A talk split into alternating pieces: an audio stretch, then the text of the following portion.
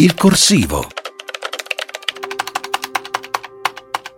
Il calendario della discordia. Il calendario dell'esercito italiano per il 2024 porta un titolo fortemente voluto dalla sottosegretaria alla difesa Isabella Rauti che sta suscitando un diffuso malumore sia a livello storico che politico. Per l'Italia sempre, prima e dopo l'8 settembre 1943. Sono queste infatti le parole che campeggiano sulla copertina del calendario che, appena pubblicato, è già divenuto un casus in grado di alimentare polemiche che sono tipiche di un paese che, evidentemente, stenta a fare i conti con il proprio passato. Con l'indirizzo dato al calendario 2024, la figlia dello storico dirigente dell'MSI, Pino Rauti, sembra voler superare la distinzione tra quanto avvenne tra le nostre forze armate prima e dopo la fatidica data dell'8 settembre, giorno in cui, caduto da poco tempo il fascismo, l'Italia firmò l'armistizio con gli alleati. Il calendario, come si legge nella sua presentazione, intende rendere omaggio ad alcuni dei militari che furono insigniti della medaglia d'oro al valore, uomini che parteciparono ai tragici eventi di guerra con l'assoluta consapevolezza di servire la patria,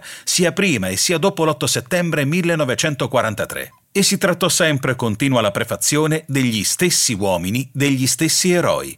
E qui però anche noi abbiamo qualcosa da dire, perché il sacrificio di tanti soldati che sono caduti nei primi tre anni di guerra non può essere strumentalizzato da chi cerca di dimostrare una effettiva continuità istituzionale tra il prima e il dopo. Anzi, ci pare che il sorvolare, come se nulla fosse, sulle responsabilità di una classe di governo che incamminò imperdonabilmente verso la morte migliaia e migliaia di giovani italiani, significhi equivocare un po' troppo su come andarono realmente le cose. Certo che gli alpini morti di fame e di di freddo nella ritirata di Russia sono dei martiri e degli eroi. Certo che i fanti mandati allo sbaraglio in Africa contro un nemico molto più armato sono anch'essi dei martiri e degli eroi. Ci mancherebbe altro. Tuttavia, se vogliamo veramente onorarne la memoria, dobbiamo anche ricordare che l'8 settembre segnò una svolta drammatica per il Regio Esercito che di fatto si trovò da un giorno all'altro allo sbando e fu costretto a vivere quella situazione di confusa smobilitazione così ben descritta da Luigi Comencini nel suo film Tutti a casa casa del 1960. Ma sempre lo stesso 8 settembre rappresentò pure l'inizio di un riscatto nazionale al quale contribuirono anche tanti militari che in quelle ore